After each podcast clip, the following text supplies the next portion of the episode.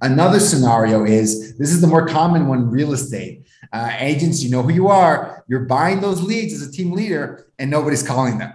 And this happens, this only happens 99.9% of the time, right? The team leader is upset that their agents are not following up with these leads. They're not calling them fast enough. They're not making enough of those touches for these leads. And, and in fairness to the agents, you know, we ask them to wear a lot of hats, right? They, they, they got to be great at marketing. They got to be great at follow up. They got to be great at closing deals. They got to be great at showing those homes, managing the transaction.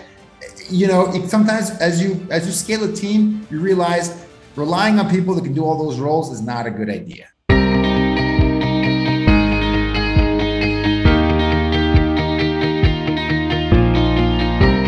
Welcome everyone to the show. We have a treat for you today. It, it aligns beautifully with what we're doing here with the new brand uh, and some of the exciting things that we're trying to work on.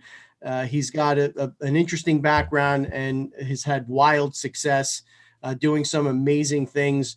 Uh, we're really excited. Honestly, uh, we were talking before we, we went live and I was telling him like we're interested in your service in your services also. So this just happened to align perfectly. Uh, we're joined today by Gustavo Gustavo Munoz Castro. He is the founder and CEO of Power ISA. Gus, for short, thank you so much for taking the time out today, and, and thanks for joining us on the show. Yeah, definitely. You know, excited to be here, James. You know, I, I love your show. You got you really mix it up with a diversity of, of folks on here, different parts of the equation to help solve that problem for investors. So I'm glad to be here.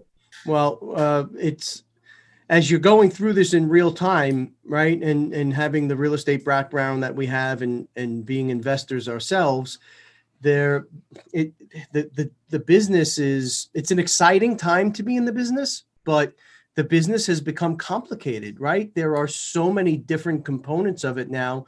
Uh, as the digital world continues to give us these different tools, you really have to mix it up. You have to build a strong foundation and understand everything from deal sourcing and the technology that's that's associated with it, how to properly comp, how to properly identify, how to close, and then once you've closed, is it a short-term rental, long-term rental, residential, commercial?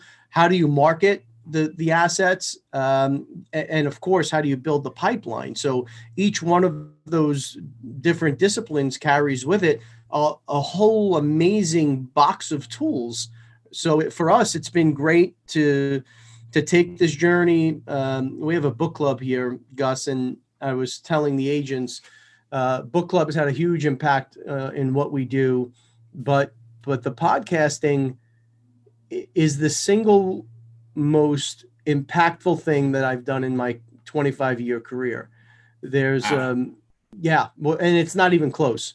The the connections that I've made through the show uh, and the things that I've learned through the show have opened so many doors, have opened my eyes to amazing technologies and and methodologies and and investors and just just great people uh, and you once you get in this world there's like this amazing community of people that are just willing to help I don't know if, if you've had had that experience in as you've you, as you've grown the company, and we'll get into your history in a moment here.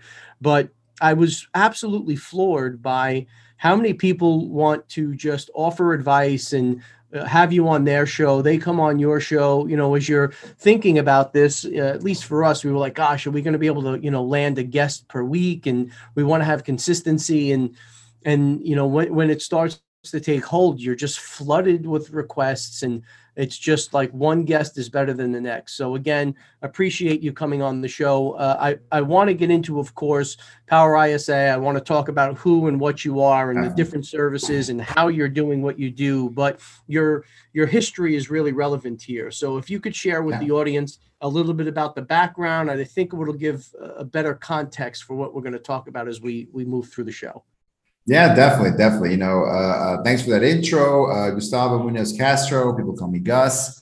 Originally from Mexico, I grew up on the border town, you know, right across from San Diego, California. Born and raised there. Uh, you know, and, and and I speak English like a Californian because I spent all my weekends as a kid uh, over in San Diego. I have a lot of family in the U.S., so I grew up really close to that culture. I went to school in Mexico for engineering, actually. So real it wasn't real estate, it wasn't business, it was software because I went to school in the late 90s. And if you wanted to be successful in life, it was like the internet is going to eat the world, right? And technology is going to be you know, we were in the peak of the internet bubble, the first, okay, let's call it the first internet bubble uh, back in the days. Hey, I gotta go, I gotta get into this. This is gonna, this is gonna be the place for me, right?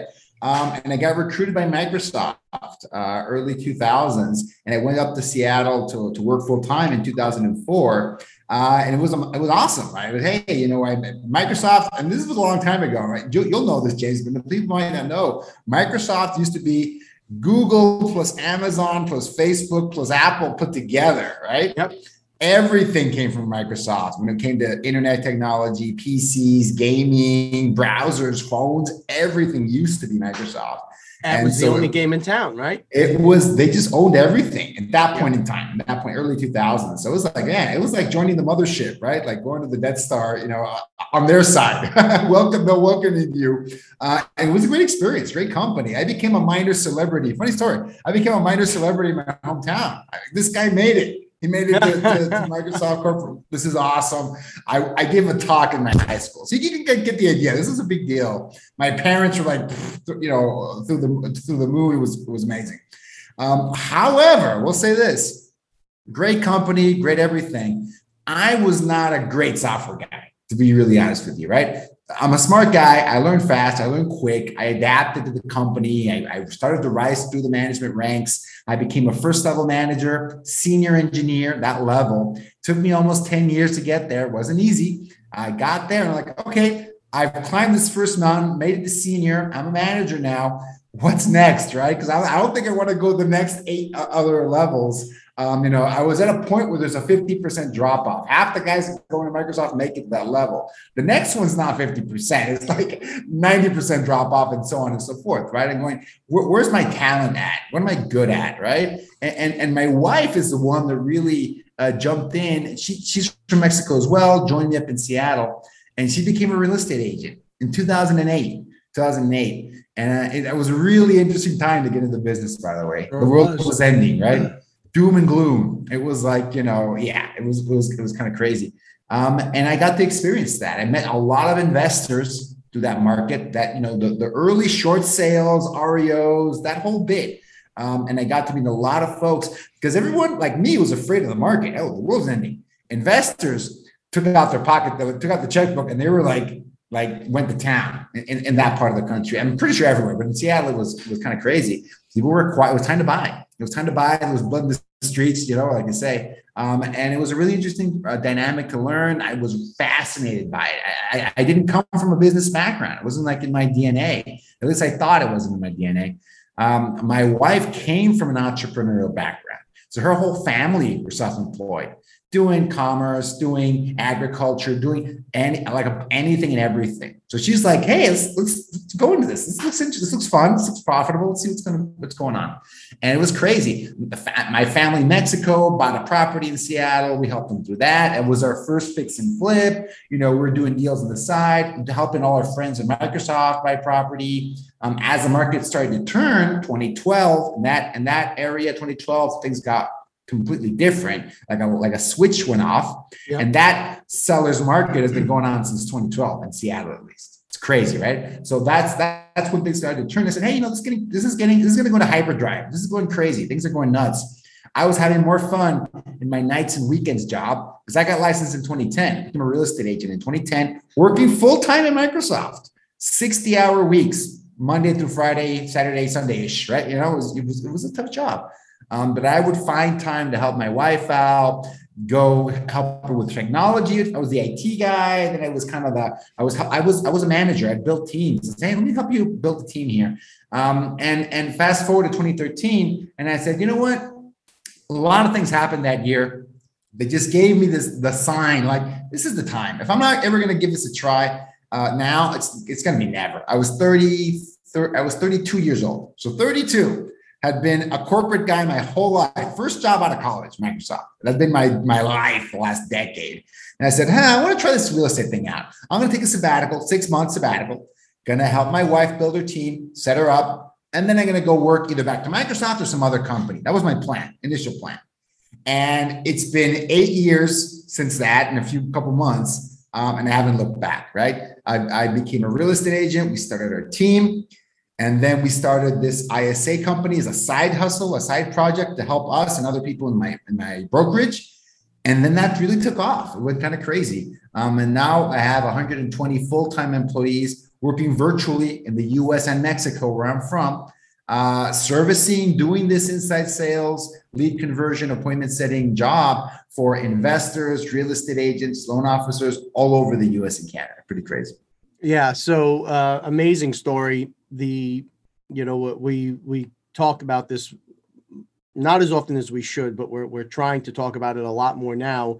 Um, when we went through the this is our third major adjustment, if you will, in the market, three and a half really. It was uh, 9/11 obviously locally had a, a, profound impact on the market. Massive. The 2008 crash uh, had a, a, a profound impact on every market. Uh, Superstorm Sandy locally devastated. Oh, there we go. So, True, you're right. that was another another tough couple of years for again a number of reasons, uh, and of course, uh, you know the the pandemic has certainly presented its set of challenges. Um, but in those true resets, when you have those true resets across uh, the globe, or at least you know the country, that does create a very unique opportunity, right? In in that few few year period. So we're we're at a point now where we're with this new brand. Part of that is a, a fund. We want to be able to backstop uh, our agents' deals, and we're preparing for. We think 2025 is is when the music stops, uh, at least when it gets reported. Um, so. Uh, I understand what you're saying. In 2008, your wife jumping into the market at that time, um, it, it's a tough time, but you do necessity is the mother of all invention, right? So uh, as a as an agent, and especially a new agent, you end up in the short sales and you end up negotiating these packages just because that's the kind of work that's available during that time, right? So you do get a, a crash course in in some of the disciplines that perhaps you wouldn't have contemplated on the way in originally. Um, and I wonder if that was part of the mindset as, as you got into the investment side. But now you've got, you know, essentially one of the, the largest inside sales teams, right, across North America. Um, and if you could just take a minute to explain what inside sales means, right? I think that that would absolutely probably help. Absolutely, yeah. And and, and that role, uh, you know, uh, it, it, comes from the like the software industry, ISA, inside sales agent, which for them means you know you're in the office making calls all day. You're a telemarketer for real estate. Is kind of essentially another way to, to, to, call that, and that is the person. And there's two main roles they play on the team, right? It's, it's it's a single title, but they can play two main roles. One of them is the outbound prospecting role right? They're taking truly cold lists. They don't know who the hell you are. That's just someone on their names on the list because you filtered it that way. You put them on there, and there's a hundred people on this list, and we got to contact them and give them the pitch, right? We want to set up our acquisition team or, or, the, or the investor themselves. We want to pitch it to them and just make their time more efficient. They want to be attending two appointments a day. They want to make two offers. Let's say two offers a day. I make two offers every single day. Got to make those calls, got to make those contacts, make those follow ups, and get them in front of our investor uh, every single day. The outbound prospecting, I say.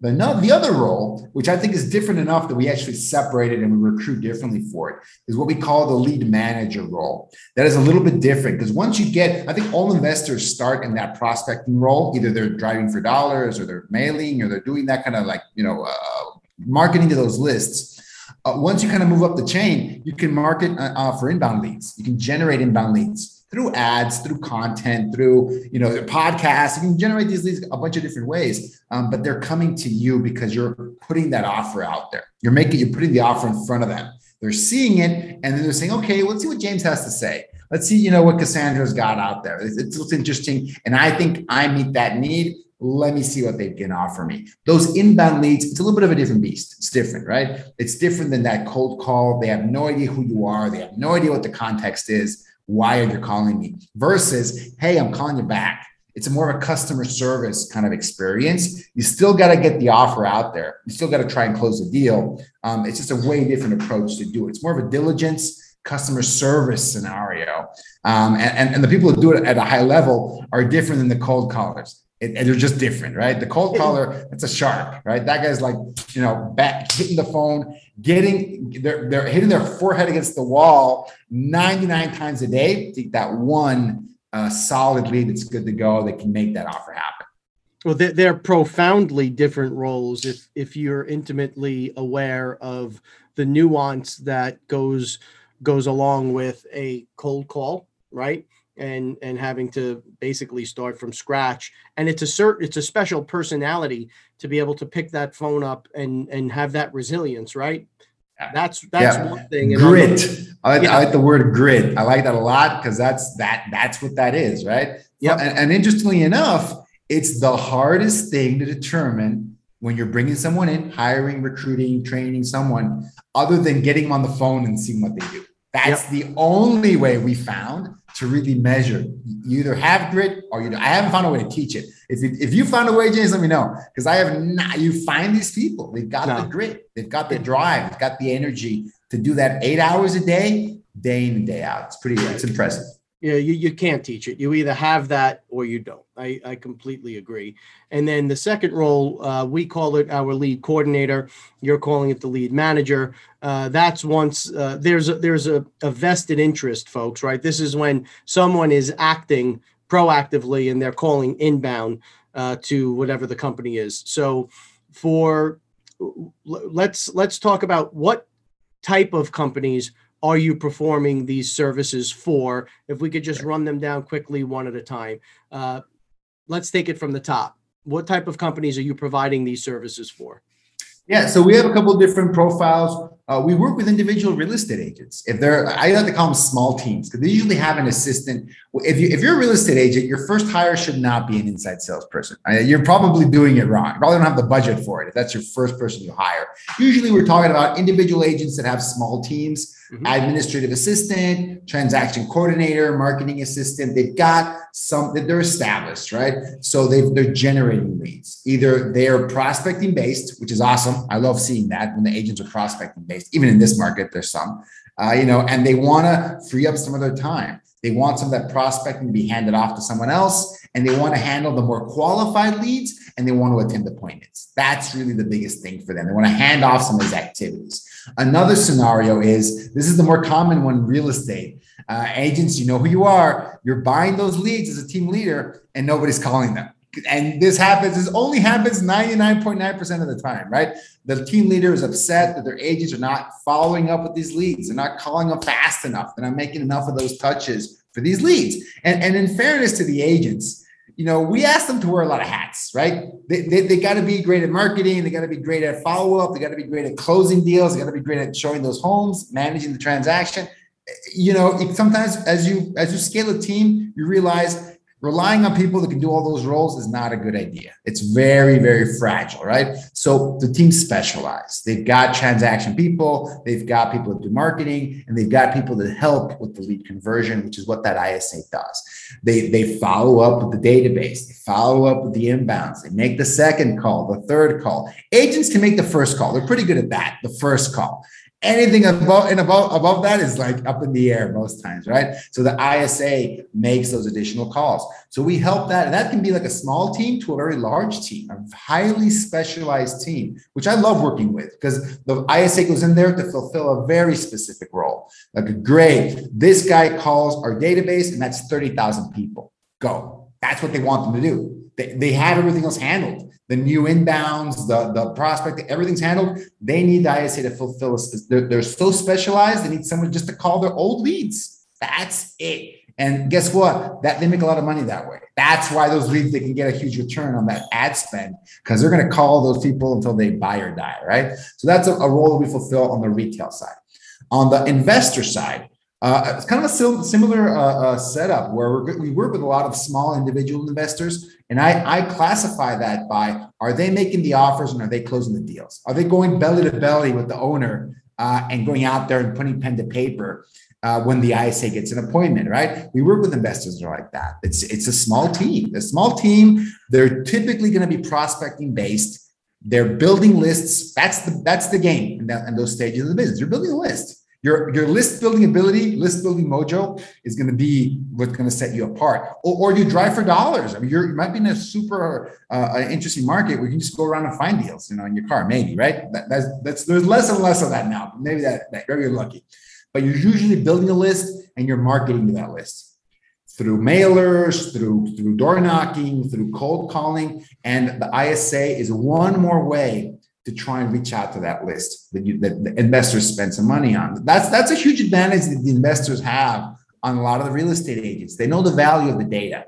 They understand how valuable those lists are, and that it's a hundred percent a follow up game uh, to, to get. That. I think that I don't have to convince many investors of that. Agents, another story. It's challenging sometimes to get them to understand that, but but the, the investor can understand. They can. I see investors pay ten thousand dollars for databases $15,000, $25,000 for a, a, large amount of a large database uh, for an entire county, entire state, right? Because they understand the power of, of good data, like good, qualified, skip traced, accurate numbers. They'll pay top dollar for a quality list. So that's a big advantage the investors have. So we help them market to that list. As the team scales up, You've got the, like you mentioned at the very beginning of the show, right? You've got the, the marketing, the acquisition uh, person. The ISA is there to set up appointments for the acquisition person. As the teams grow, scale, and specialize, the ISA is there to keep the appointments full for those acquisitions people. And it could be one acquisitions person, it could be a team of acquisitions people. I think the largest client that we've, we've worked with is probably like a 25 person team out of the Dallas Metroplex, working all of Texas, but they were based in Dallas. Um, and they had acquisitions people in different offices, but the whole, most of the team was in one location out of Dallas. And they had multiple people on the phone going through their lists, calling their inbounds, texting potential leads, all of these things. And the, and the ISA's role was set appointments for the acquisition specialist. That was the game. They had to set a certain number per day to keep that team rolling, keep the deal flow coming. So usually that's, I mean, the, the scale changes there, James, but the role is really similar. Make that get the most out of that list, get the most out of that those inbound leads that are coming in, set those appointments. Now, we covered a lot of ground there, so I think the largest challenge that deal makers are facing today, right, speaks exactly to what you're solving for the reason that uh, we decided to launch a new brand was we wanted to take the best elements of Cassandra Properties. It's a family-owned business. We we've uh, worked you know, 25 years now. I was with the company, um, and there is a a homegrown feel and certain elements of the personal service and the personal touch that are absolutely irreplaceable. We wanted to take the best elements of that, but we also wanted to blend it with the technology and some of this more uh, some of the broader if you will approaches that would allow us to scale right to scale locally and to scale across the country um, the the most difficult thing we have found and, and probably what does the most damage to a seasoned deal maker is all of the things affiliated with anything other than making the deal right? There are yeah. the, the, the, the outstanding deal makers. They're they really are finely tuned machines, and they want to be in their space doing what they do. But all of the things that have to get done in order to generate that opportunity is when you start to see the diminishing returns. And as real estate has evolved over the last 15 to 20 years, we've seen nothing but additional things that you need to do that kind of knock you off that mark, right? To to remain competitive and relevant, uh, you have to be out there competing with SEO and with your website and with social media. You have to be out there generating leads from a wide, wide, wide array of places. When I started in this business, we got a book that was this thick, right? When the listings came out, you literally thumbed through the entire. You, you could find deals off the MLS. You could find deals in the. I mean, I, I mean, that's when I started investing. Like yeah. I could, I open up the MLS and see what deals, which one would cash flow the best. Yep. I know that sounds like a crazy term, West Coast people. You could find cash flowing properties off the MLS back in the day, back yep. in the day, of course. Yep. Uh, and you know, if you wanted to market a property for for an agent, you had one or two places. That was it. That you, you placed your ad, and that was the long and short of it. Right? The phone rang, you took the call, and you worked it. Now, um, as there are so many platforms and there are so many lists and there are so many places that are lead gen specialists, um, the agents we found as we started to experiment more and more with different lead gen uh, opportunities, they became more and more frustrated, right? Like you said, maybe you get that initial phone call, but they didn't want to set up drip campaigns. They didn't want to make the follow ups. They just, they're not in that mindset. So what what we the way we solved for it was we created this lead coordinator role, right, which was going to vet stuff that came in before it went to our agents, and we completely took a separate division for our buyers agents. So we mm-hmm. have the, our sellers agent specialists that are they're not interested if somebody calls. They don't care if it's a five million dollar home. If it's not the five million dollar home they have listed, they didn't want to deal with showing five, six, eight, ten other listings, right? They're focused and their fiduciary they feel is I want to sell this property that I'm marketing and then this property and then this and then it grows and but they want to stay in that funnel. So we're we're doing now a completely separate buyer agency program because that's a totally different mentality, right? And those folks are focused on what you're talking about when the phone rings, what's out there in the market. They they're not worried about satisfying their seller, quote unquote. They're just going out and, and selling. Whatever it is that's presented in the market is what they're showing. Um, so when let's talk about the outbound and the cold calling specialists first. I want to engage with your firm, your firm, Gus. Um, do I get randomized people that are making the calls? Is it one specific person that's assigned? to my company or my team? How does that engagement work? Yeah, no, great, great question. We assign a single person, so it's a it's a it's a dedicated ISA to your campaign. Uh, that's the only way we've ever run it. Uh, it's the only way to really build expertise in the script and the offer and the area. Um, and it usually it's those first 30 days. The first 30 days, they're getting familiar with your value proposition. They're getting familiar with the kind of lists you're calling, and they're getting, you know, uh, used to the area, right? You know, it might be, you know, hope. They might have never heard the word Hoboken before, right? They might have never sure. heard the word, uh, you know, I mean, you're in part of the country that's really specific names, right? And, you know, uh, uh, luckily it's also really international part of the country too, right? So maybe you, there's people all over the place. Um, but, but you want to get, you want to get some local knowledge local knowledge is a huge advantage in this business, right? You have to understand the area, the geography. That takes time. So those first 30 days are about getting that person weathered and understanding your team, your process, your offer, and the geography. Um, but yeah, the only way we found to make do that effectively is a dedicated person working on the campaign. Okay, great. So we have a specific person, as you said, we can kind of bring them up to speed on how we do things and and you can bring us up to speed on how you're going to do things. We work on the scripts and we're ready to go. Now do you have so over the years one thing we've done uh, exceptionally well is we recognized very early that data was going to be paramount right? So we've begun cultivating lists um, years and years and years ago. We have over at this point 150000 people uh, that we've come in contact with, that we've done business with in one way or another uh, over the years, and we we market to them. We do some soft pedal marketing to them, but we've been blessed in that uh, we don't really look backward to the list often. The phones continue to ring, so there's always those news pro- new prospects that we're we're moving forward with. But in this right. new model, we want to get lean and mean right? We want to scale now. We want to grow significantly. We want to bring on a lot more agents. And in order to do that, I need to tap into that 150,000 person list. So, um, is this something where you're taking company based lists that they've cultivated internally? Uh, or is it just third party lists that are being purchased? And is it just phone calls, or are, are you doing phone call outreach, email outreach, text message outreach?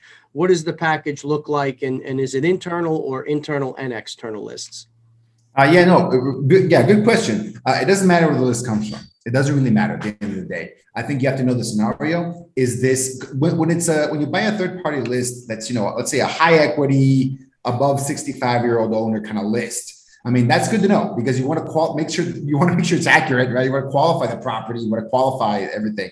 It helps to know where the list came from, but at the end of the day, you're just trying to connect with the person and, and deliver the value proposition. That's the gist of it, right? The intro is a little bit different, or if it's a list of let's say probates, you get those from a third party probate list very different phone call than like mm-hmm. a true cold call, right? It's like if you connect with the right person, they're going through typically a pretty bad time, right? So you have to show up, you have to accelerate the empathy, uh, uh, you know, listening to, to the folks, right? But again, once you're once you're past that intro, you're qualifying the property, qualifying the owner. And I, I think you want to get to that as soon as possible. And if the list comes from your own database, that is the best ROI, the best equity. That's like amazing, right? So when you send 150,000, I go, yep, you're gonna do well, James. I can already tell because that because whoever has the data, the best data is gonna win, right? You you noticed this a while ago. This is the name of the game right now. Even the way where like Facebook and Google marketing is going, they, they, they I don't know if you're, if you're aware of this, they're doing away with their retargeting ability. The, the technology's gotten too good. that yeah. People don't want to be tracked. They don't yeah. want these cookies and pixels knowing them anymore. So they're recommending this is coming next year. They're recommending, I hope you've built a customer list because that's going to be it next year. There is no pixel, there is no automatic tracking and observe. People don't like it, right? Europe is three, four years ahead of us. We're getting there. We're getting there. Thank you, Apple. Um, you know, they're going to do away with that tracking ability. Your customer list always has been your business. Now it actually is your business. It's all you actually own. Uh, you cannot rely on the platforms to tell you who your customers are. You better know who they are and you better have them in your database. So, yeah, I 100% agree with everything you said. We work with both of those. We work with both of those and we rely, the ISA is, the, is at their best when they are doing phone calls with people on the phone or they're texting, messaging people to get them on the phone. Mm-hmm. That, that's the goal. You're not going to close a deal over text message. I mean, you know, and again, some people prefer texting. I think it's something like some of our campaigns, 50% of appointments are set over text. Sure. 50%. That's it's insane to me. Uh, this is it's doubled and tripled over the last four or five years as we've been in business. You know, it used to be 10%, right? The first time we measured it, it was 10 to 20%. Well, wow, that's impressive. This year it hit 50% for some of our campaigns. You never even talk to them. The first time they talk to someone is when the acquisitions guy confirms the appointment. That's it. Like, hey, great. I, you know, uh, Sam from my team, you know, was texting back and forth. I want to go take a look at your property at 123 Main Street. No one had spoken to them since then.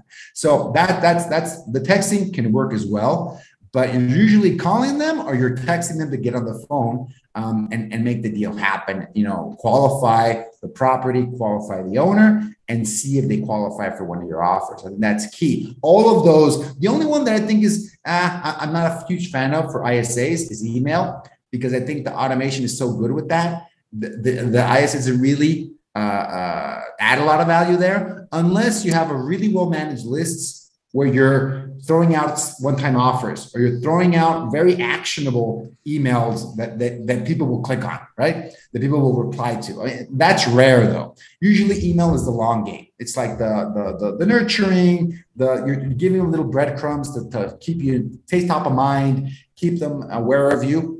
Uh, not really great for appointment setting. I think we measured this less than 1% of appointments we were seeing that were interacted and started from an email. Very small percentage. It's really going to be a calling and texting game.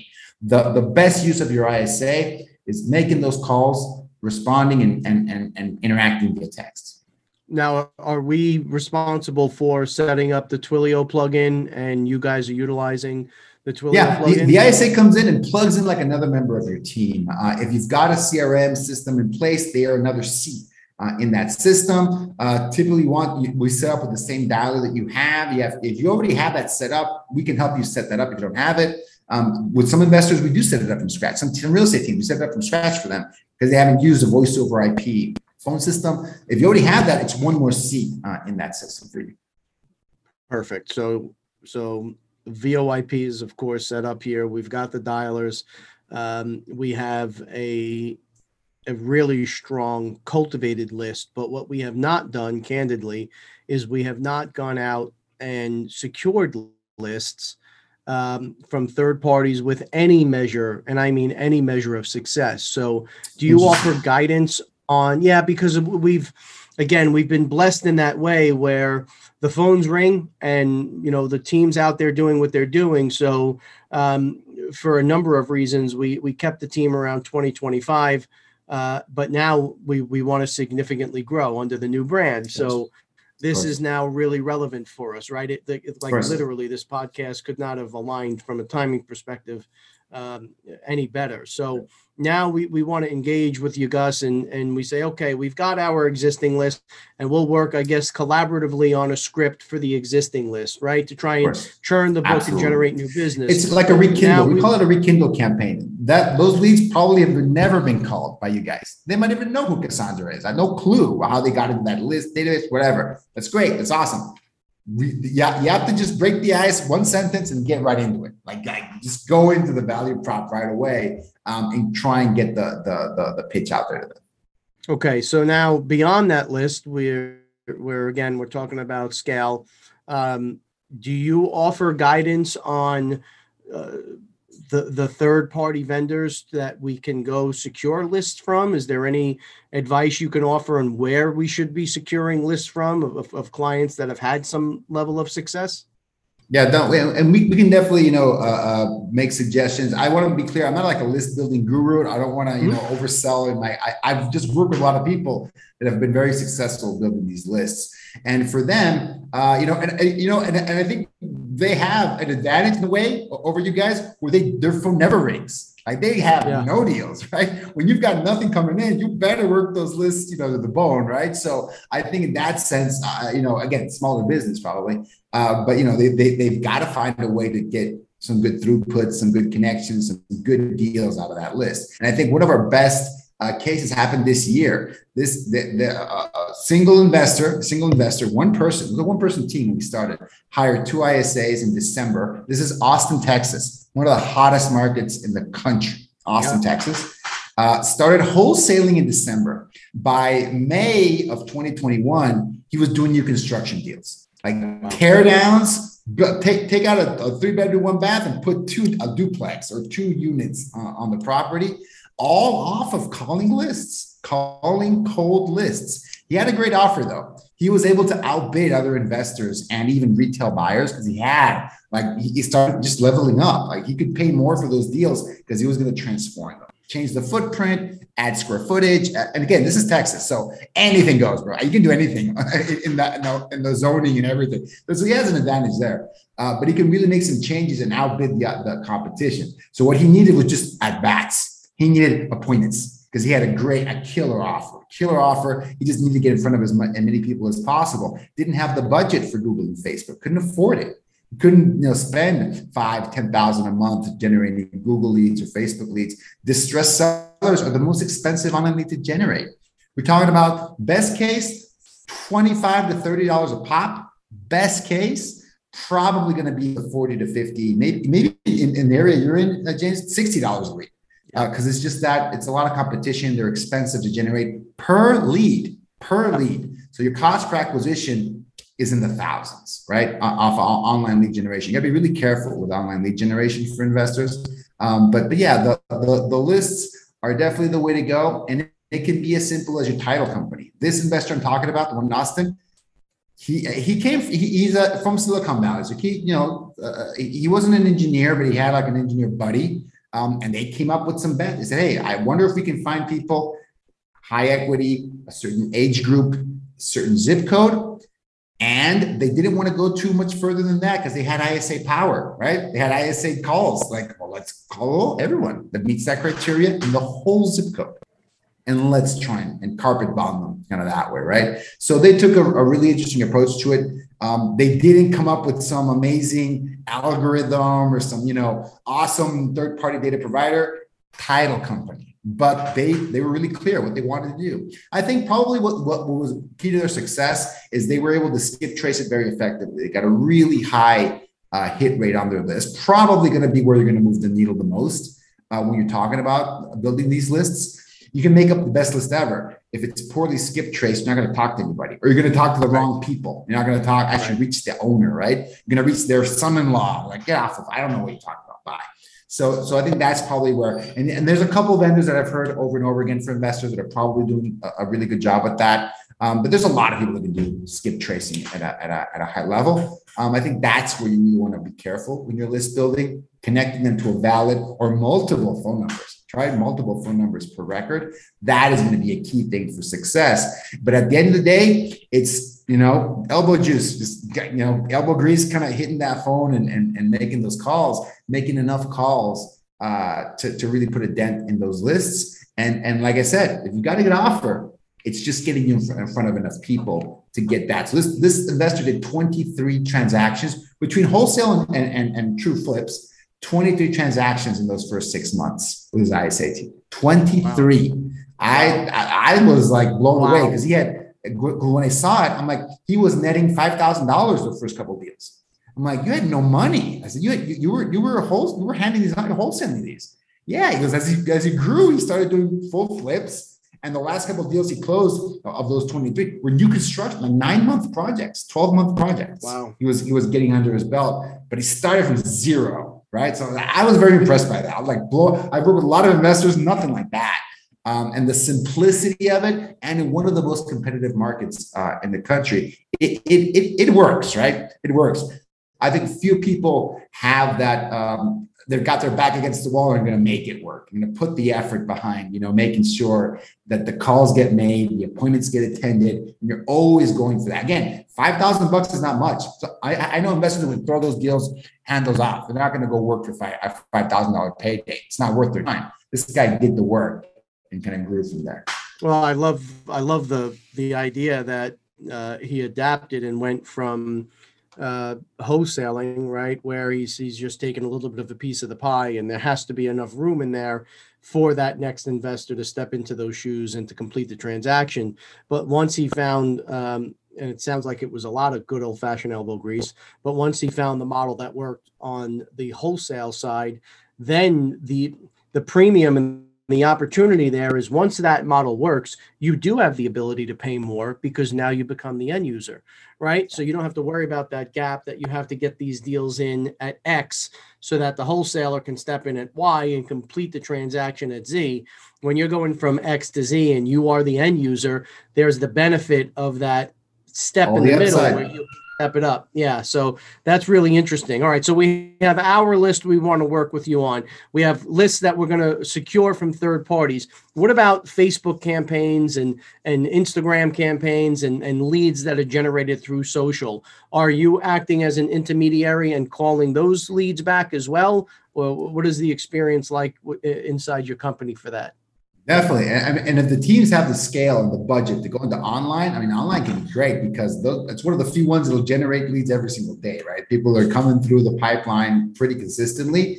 Uh, it is it is a hundred percent a follow up game at that point. They're coming in. It doesn't mean they're going to pick up the phone that day. It doesn't mean they want to talk to you right away. There might be five other investors they're talking to. Let's be real. These, especially in some of these hot the hottest markets so you want to get in front of them right away. You want to understand if they're talking to multiple, you want to understand you're in a multiple offer situation. So ultra important to evaluate the property, evaluate the seller, and kind of see what what, what is it that they want, right? They've got a valuable property. Who's going to be able to, to secure it? Is it just about the number? Is it about the terms? Is it what the hell is it about, right? Do they want it as is condition? Do they want, I mean, there's always something, right? It's not always about solely about the number. It might be speed, it might be something else. So, I mean, that's really, really important. I, I see a lot of those deals come through on the online that people see it and they're clicking on your ad, they're clicking on somebody else's ad. Let's be honest about that too. So, speed to lead is key. You've got to be reaching out to them right away. You want to be the first person in front of them. You want to go belly to belly because that's where the you know the investors can shine. Okay, get me in front of somebody, and we're coming out with a deal somehow. Right? If I'm coming out, what are, what are the two's coming out of here? And they're going to have a, a sign on the dotted line. So I think that's really really important, and that's a function of that follow up, text message, calling, ringless voicemail, which I'm a fan of. I love ringless voice. Well, you know, I don't love them as a consumer, but they're effective. They work, right? Uh, you know, you're, you're using all of these avenues for them, and you want to try and get them. And and Google and, and Facebook advertising uh, is is very straightforward in the sense that you're just putting the offer out there, cash right away, as is conditions, money now, no questions asked, right? Kind of a situation. I will say this about both platforms. Facebook is much more challenging to get up and running because of all the regulations they've got around uh, real estate um, and about advertising and the kind of language they want you to use. It's really challenging to get your ad out there. Once you get it approved, I've seen people get it approved the same day, like immediately. I don't know how, but they made it happen. Um, some folks can have to go through two or three rewrites of their ad or their creative or whatever. But, but once it's out there, you can get it running and kind of see what kind of results you want. Um, but but yeah, definitely. But again, caution for the folks, right? It's the most expensive lead to generate on Google and Facebook. It's the most expensive real estate lead to generate in those. Um, so that should give you some. You have to have a pretty good process to convert leads before yeah. you. You've got to put thousands, if not tens of thousands of the dollars into those to start seeing some return. And then it's going to take you three to six months to start seeing like net positive results, like positive ROI. It's that kind of a system. Uh, so you got to be really careful with that. Uh, uh, you know, and, and all of that, all the implications of running a big budget marketing uh, engine, right? So are, are you uh, also working with um, two two different uh, lead sources entirely, right? There's the the investment play where again you put the offer out uh, cash buyers and like you said i don't want to get off on the tangent about deal making but reminder to the audience price is often not the determining factor when you're making these deals. It's how you connect with that person and identify with that person upfront it could be money, it could be time, it could be a myriad of different things. So don't get hung up on. They might like you more than the other guy. They might just Absolutely. like you more than the other guy. That's right. I'll take that deal. You know, I, am not going to yeah. feel bad about that. Sure. Yeah. So so now let's talk about if you're an agent and you have product that you want to sell. Are you guys working in that capacity? We want to put ads up for specific properties we already have listed that either we've bought and renovated, we want to go to market on, or we're representing our sellers and we put the ads out and we're getting the leads in. Are you also working in that capacity? Yeah, I'd say that's the majority of, of the ads that, that get run that we make calls on. I would say there's probably two categories of ads. One is the homes list where you don't have properties. You just, you know, you you want to get buyer leads uh, it's a buyer focused ad. You're just putting out lists of properties that are backed by the MLS, local MLS. That's it. And people will click on those, right? If you if you have to craft them a certain way to make it interesting, uh, you know, the best, uh, you know, single, uh, uh, I don't know, two bedroom homes under five hundred thousand dollars. You have to make it interesting for them, or, or homes with the basement, homes with the pool, homes with something, right? The, the homes in your top school district around this area. Oh, I'll click on that. So it's got to get it's got to be attention grabbing. Click on that list the other one that we work with, there's a single property listings. Those are great. Again, a lot of these areas of the country, we're, we're strapped for inventory. So anytime someone puts out a property, you, you, typically don't want to put out the price. You want to leave a little bit, you know, behind. You don't want to give everything out there. Um, hey, property just listed. Attention, you know, uh, neighborhood area. You know, uh, people that live in this area. New listing coming up right now. Take a look at it. It's going to go fast.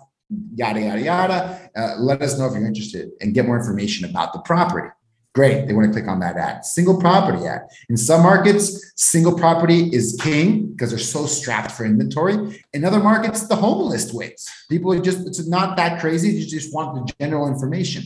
You, you always got to test out both. You got to test out both because you want to make sure. At the end of the day, they're both really effective at generating buyer leads. That's what you're getting from those. Maybe for the property, but at least for your team and your business, you're generating a consistent flow of buyer leads. Depending on the market, maybe 10% of those are going to own a home, maybe up to 20 in that range. I'd say if you're anything more than that is gravy. Realistically, one out of 10, maybe one out of 20 is going to have a property to sell. Um, but right. you've got to build that rapport.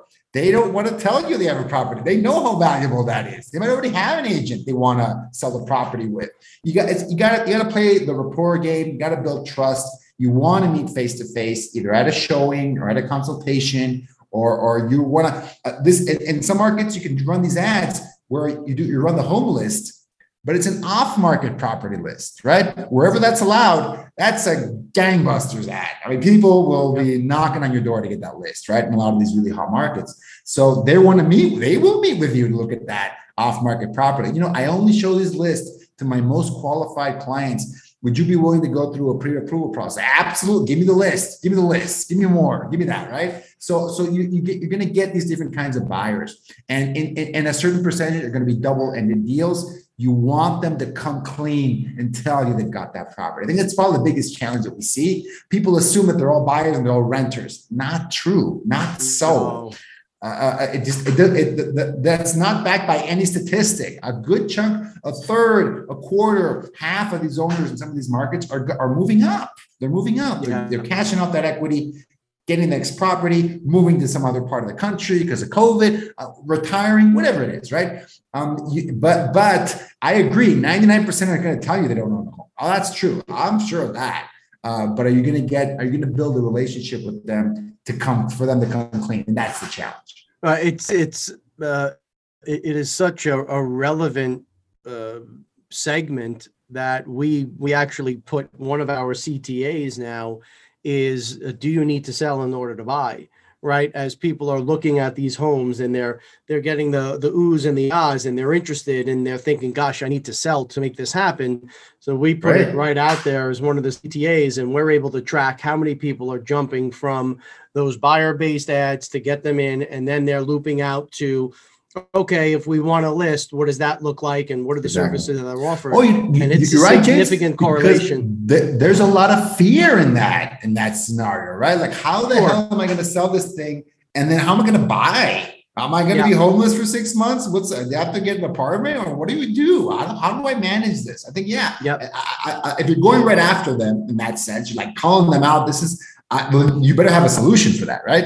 Like, oh no, Absolutely. I know how to do this. We know how to do. We do this every day. Like I, we can manage that and make sure that you're, you're, you're protected. That's a lot of the value that, for example, these iBuyers have. Like the, the, the big iBuyer companies, that's one of their ways to get in. Like, hey, we make this super easy. You want a lease back? Get the lease back. You want that? Get it's all yours. It's it's seamless, and that's a big part of the value proposition. And, and, and if agents can do that, then that's amazing. So, okay, have you found that on the the Facebook or the social media based leads, have you found that a significant percentage of them, when the ISAs are, are making that first contact, are like, what are you talking about? We're, we're not interested in this at all. Are mm-hmm. you finding that there's a significant number of, of those leads? Because that's been a frustrating piece, yeah, of this so- for us. I can tell you're a practitioner, right? That's a practitioner question, right? Because this is probably the number one objection with Facebook leads. Because you're right. I mean, the, again, look at the context of where the lead's coming from. They're scrolling probably on their mobile phone, looking at their, I don't know, friends' pictures that they went drinking last night, their their grandkids, kids, you know, whatever. Um, and your and your ad pops up. They might have clicked on it by mistake. If anyone's clicked on a Facebook ad recently, they might be an instant lead form. They don't even fill any information right. out. You just click on the ad, and it gets sent, right? So if, if, if you're having a, a significant issue with that, then you've got to move away from those instant forms. You actually don't want that. You actually don't want those people clicking on your ad. You want to make it harder. You want, you want less people to come to, not more. That's the challenge with Facebook. It can seem like you want those 50 cent leads, those, you know, dollar 20 leads. Like, yeah, you actually don't want a dollar 20 lead. I, I, yeah. I think it's more worth it to generate a $5 lead that actually responds to you.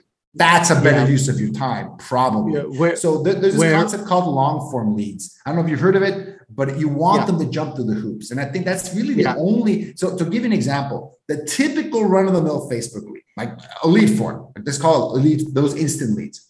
90% of them are either not going to respond or they're not going to want to have any kind of follow-up qualification or any kind of conversation 90% typical response yep and about 10% of them you can have a conversation with qualify maybe maybe even meet for an appointment 10% average if you implement this long form thing i'm talking about that number goes to 20% and if you're in the right market it can go to 30% right yep. so if you do the math your costs because all this you're doing the same work whether they're 90% you know useless work or 70% useless work. Do the math on the technology, the time, and the frustration your team feels.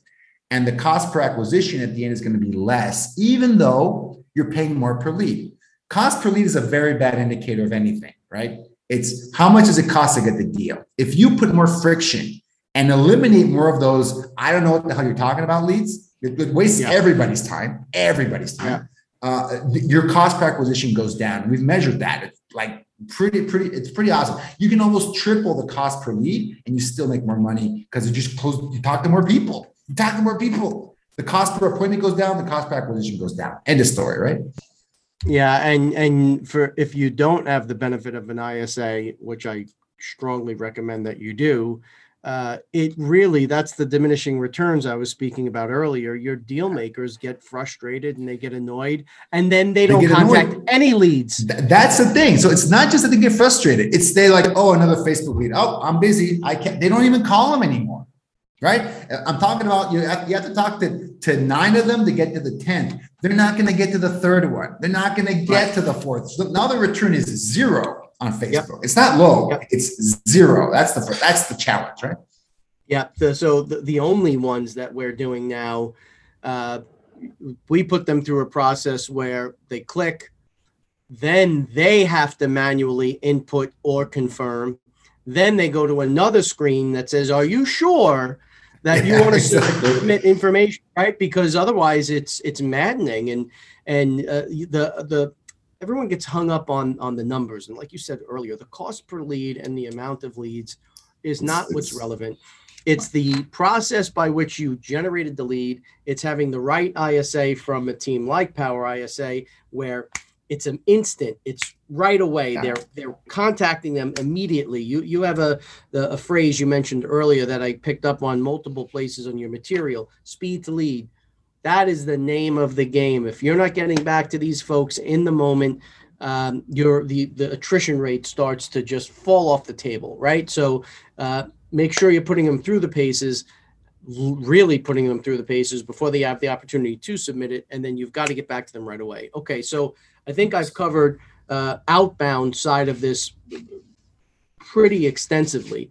So uh, we're crossing over a bit here, but could you talk just just briefly now about the, the lead manager role and and some of the differences from what we've touched on uh, earlier? Although I know we kind of did cross over a bit here. It's a little bit right because I would classify the, the way we we, we uh, uh, set it up is we would classify a Google campaign, a Facebook campaign as an inbound campaign right? And the reason for that is because it just takes the edge off that call. It's a very different to call a Facebook lead than a, than the cold call. I mean, if you, if you don't believe me, try to get your team to do both. Let's see which one they prefer to do at the yeah. every day, right? So very different kind of a personality profile, very different kind of a kind of a setup for it, and just mentally. People handle it differently. And I thought it was funny. Gary Keller, who I follow lot of his content, would always laugh, saying the internet is just another version, it's just a better version of the phone book. He, he, he could never understand why people thought that the calling internet leads was better than calling the phone book. He thought it was essentially the same. There's something to that, but I think that fundamentally people treat it differently, and I just I, I roll with that. I don't I don't argue with it like Gary, right? Um, it's a different approach. So so that that ISA is different in a couple ways. It's more customer service focused, right? They have more they have to kind of bump up the empathy as well, and their tech skills are different. For me, that's a big deal because I because a lot of times I don't know what it is about the cold callers but they're not great on computers uh, or grammar for that for that matter, right? Yep. They're like, get me on the phone. They're hustlers. They want to go yep. into sales. They want to close a deal. They're like, they want to talk to people and like they want to fight on the phone. I mean, that's that's the thing, a thing for them. But do not ask them to follow a 15 point checklist to enter that lead into your system. You're kind of asking for it in that sense. Yep. We've gone to, to the extent, James, to have like a virtual assistant for our ISAs to do data entry.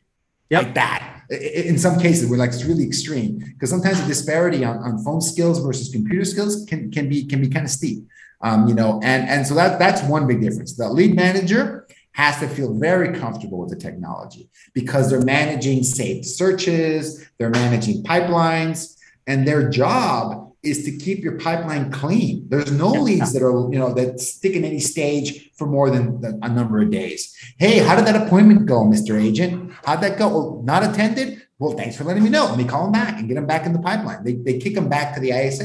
These leads come back if they're not actionable. No lead left behind. That's what the lead manager should do. They are going to fix those leaks in your pipeline.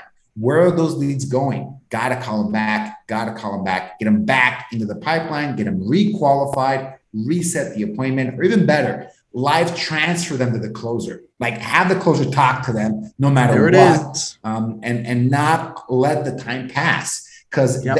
uh, like half the time, I, I always get frustrated when, when the when they say, "Hey, this Facebook lead ghosted me. Those leads are no good." No, my man.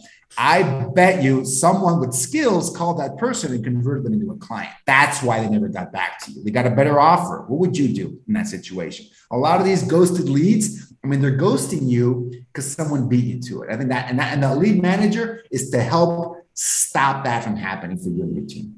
Some of the some of the the best leads that we've had, uh, our lead coordinator, right, uh, was through live transfer.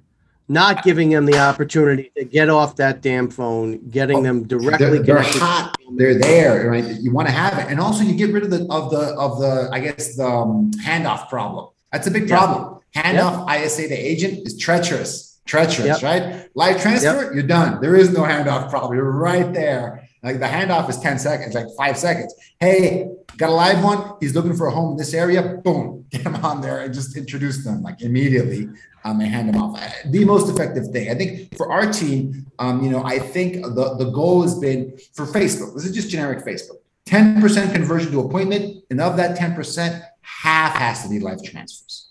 Half of converted leads have to be live transfers.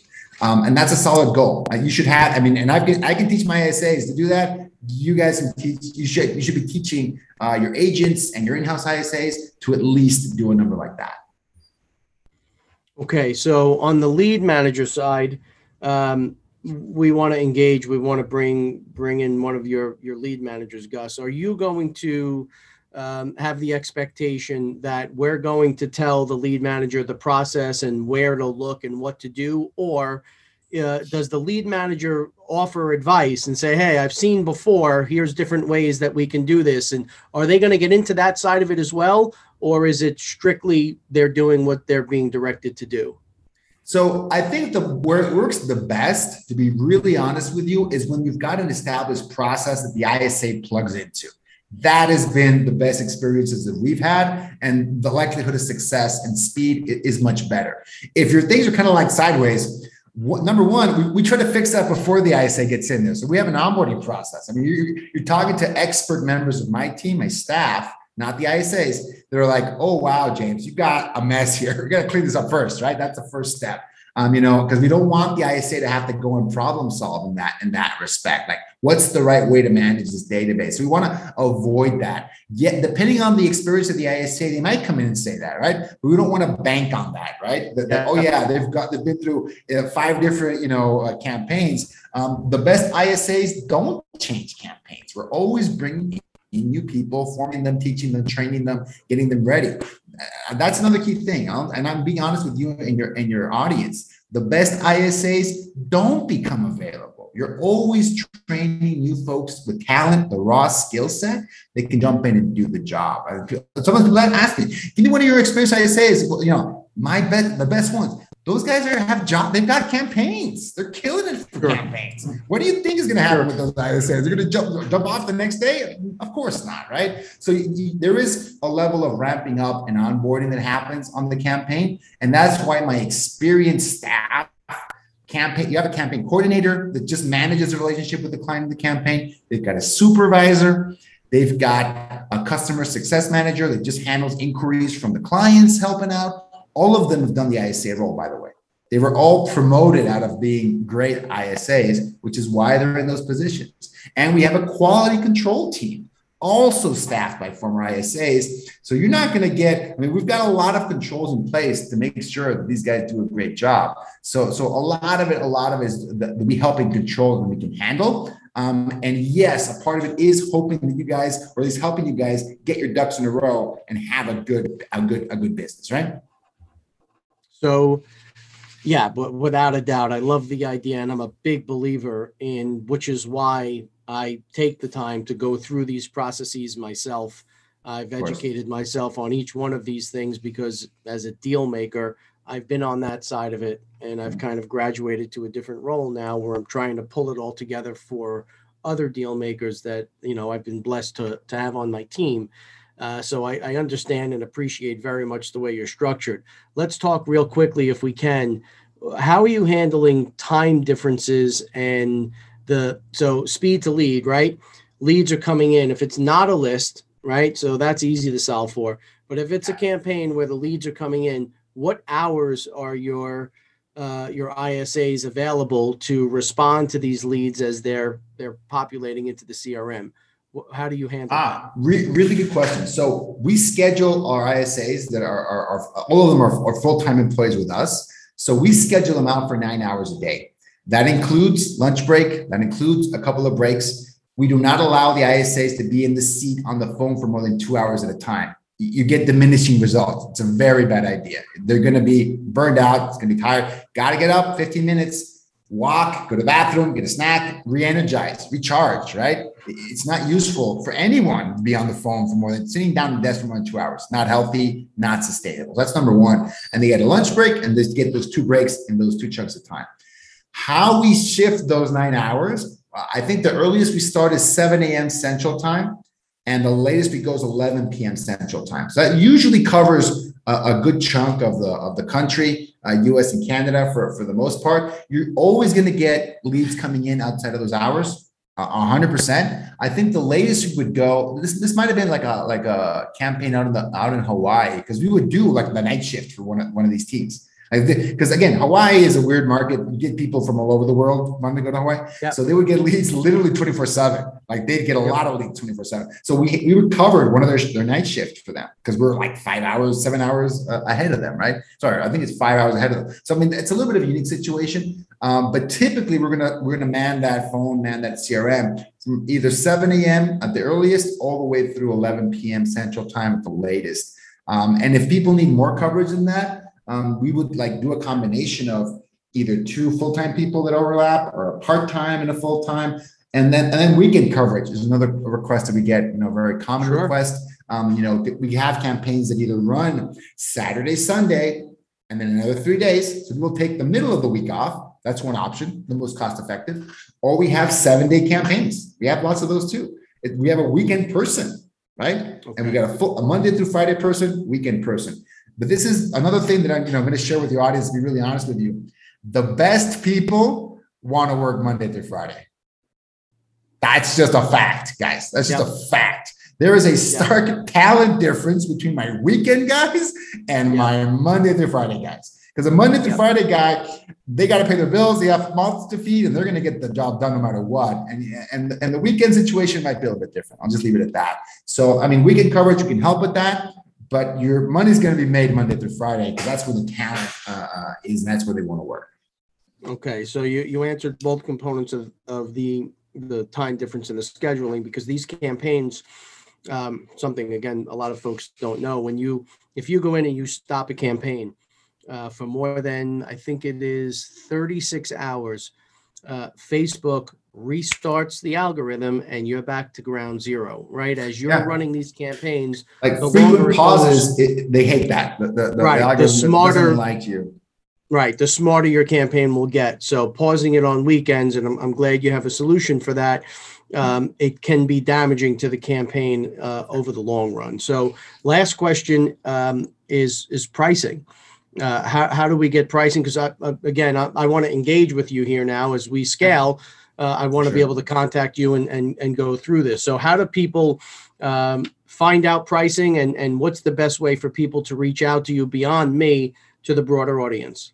Yeah. So, well, you know, I, I don't want to share pricing on the air because they might be listening to this a year from now, right? And I want to, I yeah, don't want sure. to myself, uh, but it's on our website, powerisa.com. Uh, take a look at the section on, on our services, what we offer, and all the pricing information is going to be in there that's the place to go. PowerISA.com. That's also the best way to reach out to us, get in contact with us. We also have a free Facebook group that we'd love to have, people join. Uh, James, I'd appreciate you drop a link in the in the show notes. You can join our free Power RSA Marketing Mastermind Facebook group where we talk about all these things calling and dialers and lists and Facebook marketing and uh, trends in the industry. Know, we're talking about iBuyers this week. I mean, a lot of stuff going on in that group. Um, you know, love it. Love how people enjoy. That's another way to kind of continue the conversation um, and learn stuff from what we're doing. Well, you'll definitely catch me in the group, and I definitely will be reaching out. Gus, I, I can't thank you enough for the time today. This has been, a, a, for me, it, it, uh, it, couldn't be better timing. Super informative. Uh, I think the audience is going to get a lot of value out of this one. Gus from PowerISA.com. Thank you so much for your time and, and for your for sharing so candidly uh, with the audience. Yeah, this was a great one. Really appreciate you. Yeah, I appreciate it. Love it, man. You do a great job. I can tell you're a practitioner. Those are the best conversations. I had a lot of fun. Thank you, James. Thanks so much. As always, everybody out there, please stay safe.